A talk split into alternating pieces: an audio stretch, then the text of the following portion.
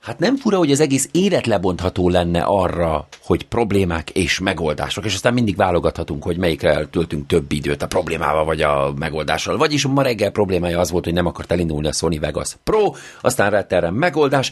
Mind a kettőről fogok beszélni, főleg inkább örülve annak, hogy a Reddit közössége segítséggel adta a problémára a megoldást. Sőt, tudod, mit ennyi is volt ez a téma, ki lett vesézve, meg lett rá a megoldás, vagyis a Reddit közösségétől megtudtam, hogy hogyan kellett újraindítani a harcatszárét, hogy menjen és működjön, és akkor kinyitassam pici számot, és te pedig a füledbe kaphasod a mai adagot a Havik Londonban. Bold.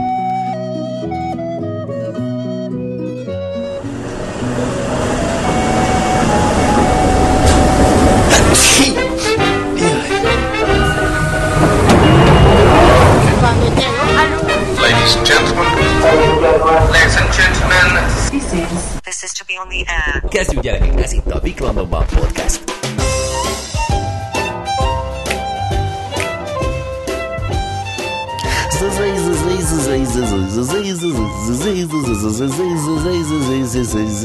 Hát sehol, sehol, nincs a kicsi szám, pedig megígértem nektek tegnap este, hogy holnap reggel újra találkozunk, addig is erre, erre, erre, aztán nem találkoztunk reggel. Hát hogy van ez? Hát mi van ez? Hát végre elindultak az újabb epizódok, és akkor itt most nincsen hát, sőt lehet, hogy akkor ma reggel kettőt hallgatsz, mert akkor lett egy reggelig, meg egy délután, és mi van ezzel a sráccal? Össze-vissza van. Igen, tudod mit? Én vagyok a főnök, jó? Én akkor csinálok podcast epizódot, amikor én akarok. Sőt, különben is azzal a kiindulással kezdek minden egyes rögzítést, hogy senki nem akarja hallgatni. Ami szerintem az egyik legjobb fajta editálási módszer, ahogy a tartalmat érdemes manapság megközelíteni. Nem abból kell kiindulni, hogy jaj, mindenki nagyon kíváncsi arra, amit akarok mondani, mert jaj, megőrülnek, mindent eldobnak a kezükből, csak hogy tudják, hogy mit gondolok. Nem, abban a megközelítésben mozog a pici szám, hogy a hallgató már mindjárt el akar kapcsolni, már, már érdekesebbet, már jobbat, már szebbet, már hangosabbat, aranyosabbat, izgatóbbat akar hallgatni, pedig nálam nincs is izgató. Most miért? Miért gondolkodnál olyanon, hogy lennél? Szóval, mi volt ez a hacacári, amiről itt az elején beszéltem, hogy meghalt a Vegas Pro, és aztán a Reddit közössége megtalálta rá a megoldást? Igen, képzeljétek el, nem indult el a hacacári, mert hogy ilyen subscriber, tudjátok, én az a fajta felhasználó vagyok, aki fizet, és akkor a fizetős program nem akart elindulni, és ott teljesen pánikoltam, hogy mi van? Mit csináltam? Én, az okos gyerek, mentem a internetre, az megkérdeztem a közösségeket, hogy valaki találkozott-e hasonlóval, és igen, a Reddit közösségében voltak, akik ezzel azzal próbálták megoldani, aztán a legnagyobb megoldás pedig az volt, hogy az internet kapcsolatot az elindításkor le kell kapcsolni, és akkor így a crash vagyis az összeszakadást okozó update, vagyis interneten érkező acacáré nem jön, és akkor nem hal meg a program. És ezt csináltam, és bevált, és akkor végre elindítottam a rögzítést, pedig nem is erről akartam beszélni. Tudjátok, miről akartam beszélni? Arról, amiről nem akartam beszélni, vagyis, hogy... Szóval emlékeztek, hogy meséltem, hogy volt egy közeli családban egy gyerekhalál, aminek a gondolata is így az egész univerzumot csitítja el, igaz?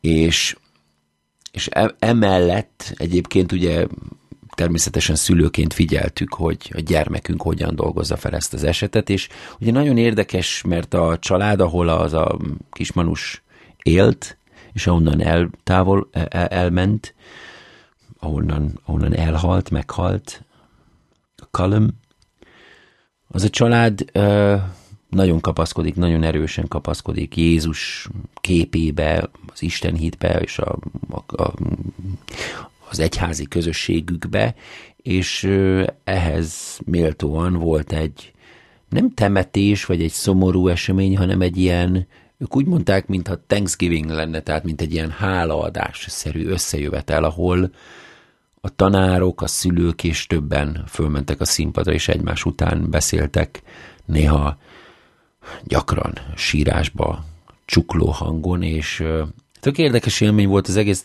úgy, ahogy van, abszurd volt minden szempontból, mert voltak, akiknek egy kicsit ilyen, ilyen előadás jelleget éreztél, hogy a, érezted a szertartásszerűt lebonyolító pásztor viselkedéséből, monológiából, hogy ő ezt igen sokszor előadta már sajnos, és ott nem volt akkora felemelés, aztán volt olyan, hogy ismerős énekesnő előadott üvöltve, az egetföldet lerobbantva egy érzelmes dalt, ami szintén inkább tűnt abszurdnak, mint, mint meghatónak. Aztán voltak olyan igazi, emberi szomorúságok, sírásba csukló hangok, amiknek egyszerűen nem lehetett ellenállni, még az én leg szkeptikusabb, legobjektívabb, banalizáló mindsetemmel, hozzáállásommal sem, ahogyan egyébként az egész eseményt a sokadik sorból végig szemlöltem,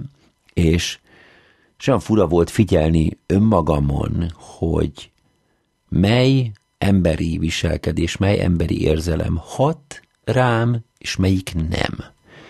És olyan durva észrevenni, hogy valódi igazi érzést, amikor valódi igazi fájdalom tör fel valakiben, valódi igazi sírásra, csuklás, annak úgy vagyunk programozva, hogy nem tudunk ellenállni. Annak van valami olyasmi különleges rezgése, ami egyszerűen dártaként beleszúródik a lelkünkbe, és ott ugyanúgy kiszakítja a bennünk lévő visszafolytott szomorúságot, sírást, vagy bármi is legyen az. Tehát egy nagyon-nagyon érdekes élmény volt, és, és mondanom se kell, hogy, eh, hogy, hogy egy ilyen katasztrófa környékén mennyire mennyire eltűnnek a szavak, mennyire eltűnnek a, a kapaszkodók, amit lehet ilyenkor mondani, amit ilyenkor lehet kínálni a barátházas párnak. Szóval eszméletlen. Aztán persze az egésznek a fényében ugye a kislányunk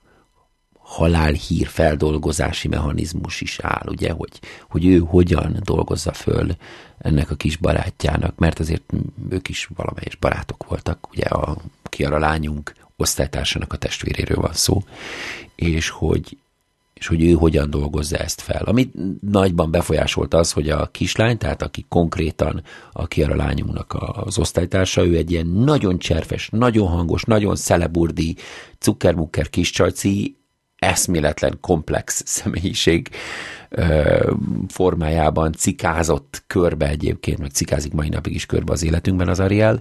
Szóval, hogy az ő attitűdje, az ő hozzáállás, az ő vidámsága a szomorú hír körül is valamelyest segítette azt, hogy a Kiara lányomat ne nyomja el teljesen, vagy vágja teljesen padlóra ez a szomorú hír, és ennek a katasztrófának a sötétsége ne borítsa be az ő lelkét is teljesen.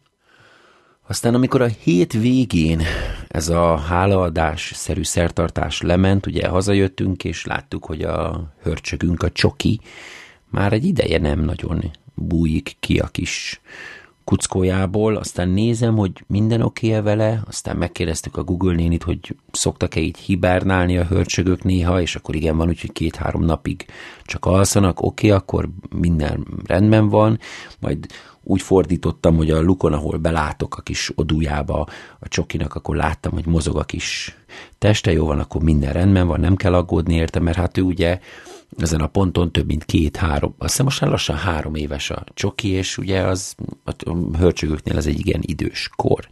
Aztán másnap reggel megint megnéztem a csokit, és láttam, hogy át van fordulva egy másik pózba, a kis nózicskája, a kis orrocskája lógott ki a lukon, akkor minden rendben van.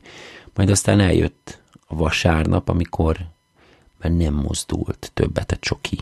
A mi kis hölcsögünk, kiaralányunk legelső kis házi állatja. És akkor ilyenkor ott jött a gondolat, hogy akkor mit csinálunk a kicsi, kicsi hölcsögünknek a testével, hogy ez nem dobott ki. Akkor, tehát mit, mit csinálsz? Ha valakinek még nem volt ilyen tapasztalata, és ugyanolyan tanácstalan, mint én, akkor el tudja képzelni, hogy, hogy milyen fura. Tehát mit, mit csinálsz? Hogyan állsz egy ilyen helyzethez, amikor a kislányod cuker hörcsöge örökre elalszik? Hm? Nos most, ha hiszitek, ha nem, a kislányunk, mivel beszélgettünk már erről a témáról, főleg azok után, hogy az utóbbi napokban tényleg nagyon hosszúakat aludta Csoki, és ő nézett utána, hogy ilyenkor mit lehet csinálni, és akkor ő ajánlotta, hogy mi lenne, hogyha ültetnénk egy virágot a Csoki nak így, tehát szóval, hogy, hogy, hogy azt csinálnánk a csokival, hogy, hogy, ilta, hogy, hogy eltemetnénk, és ahol temetjük, akkor oda a fölé ültetnénk egy virágot. És én mondtam neki, hogy wow, ez tényleg zseniális ötlet, és pontosan ezt csináltuk, ugyanis sajnos a csoki örökre elaludt, és, és nagyon szomorú volt az esemény, amikor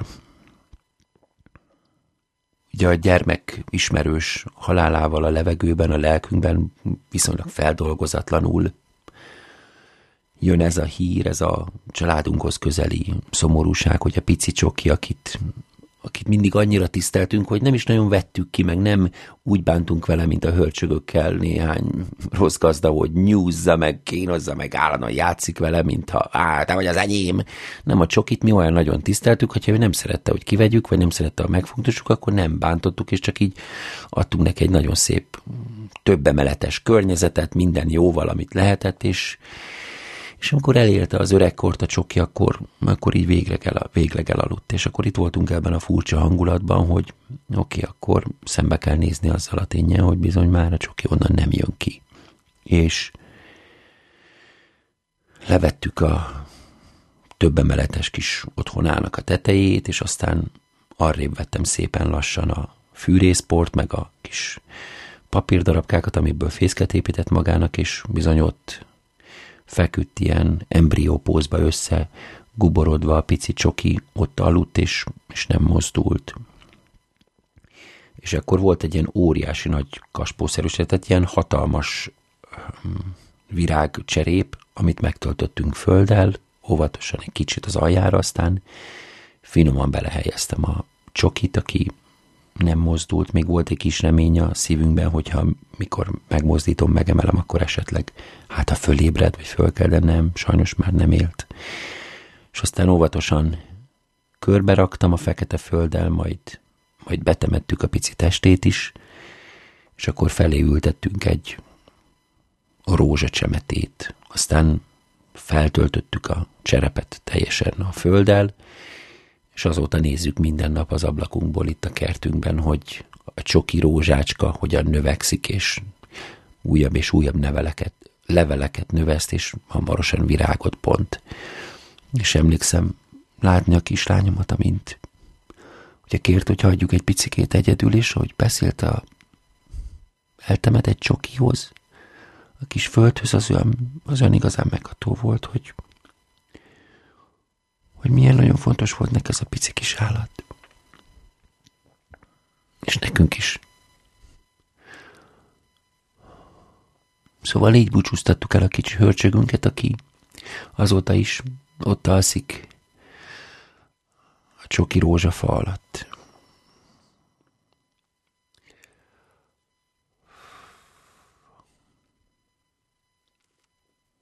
Szusszanjunk egy kicsikét, hiszen tudjuk, hogy az élet az egy körforgás, igaz? És ebben meg kell tanulni a veszteséget is, az elmúlást is.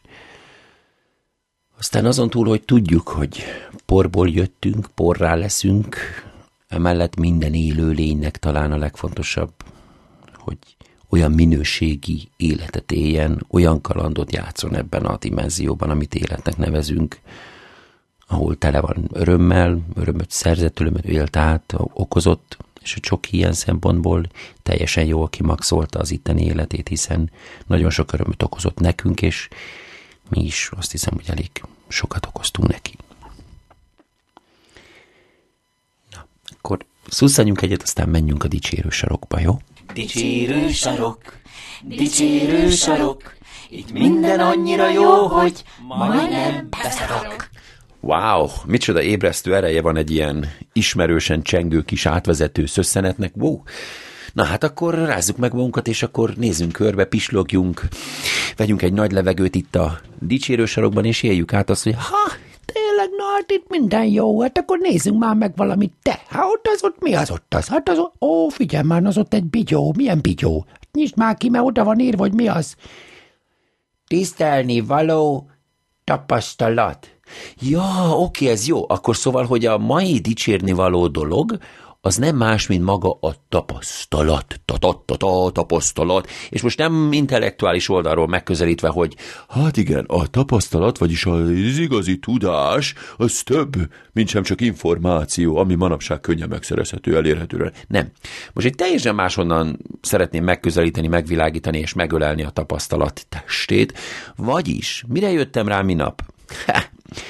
Szóval itt van ez a futás dolog, tudjátok, hogy Hankával meg a Gabrielle készülünk a Rat Race-re, a patkány versenyre, a Nagy Fal The Wall című giga meg a két és fél maraton hossznyi 112 kilométert követelő hatalmas kóciai futásunkra június 17-én, szóval erre készülve ugye hát az ember fut, fut, fut, fut, fut, edzi a testét, minden hétvégén úgy lazán lefutok egy, kilo, egy, egy, egy kilónyi, meg egy gramnyi maratonkát, aztán szeletelve meg egybe, most már tényleg könnyen fogyasztom a maratont hétvégenként, de hogy a felkészülés mellett az egyik legfurcsább felismerésem az az, hogy az összes ötlet, amivel amatőrként távolról közelít valami ilyen komplexet az ember, láss, mint a futás, az összes ilyen egyéni ötlet, hogy na majd én megfejtem ezt a dolgot, ja, nem fogok én ilyen hülye tudsz tudsz zenéket hallgatni futás közben, jaj, nem fogok én ilyen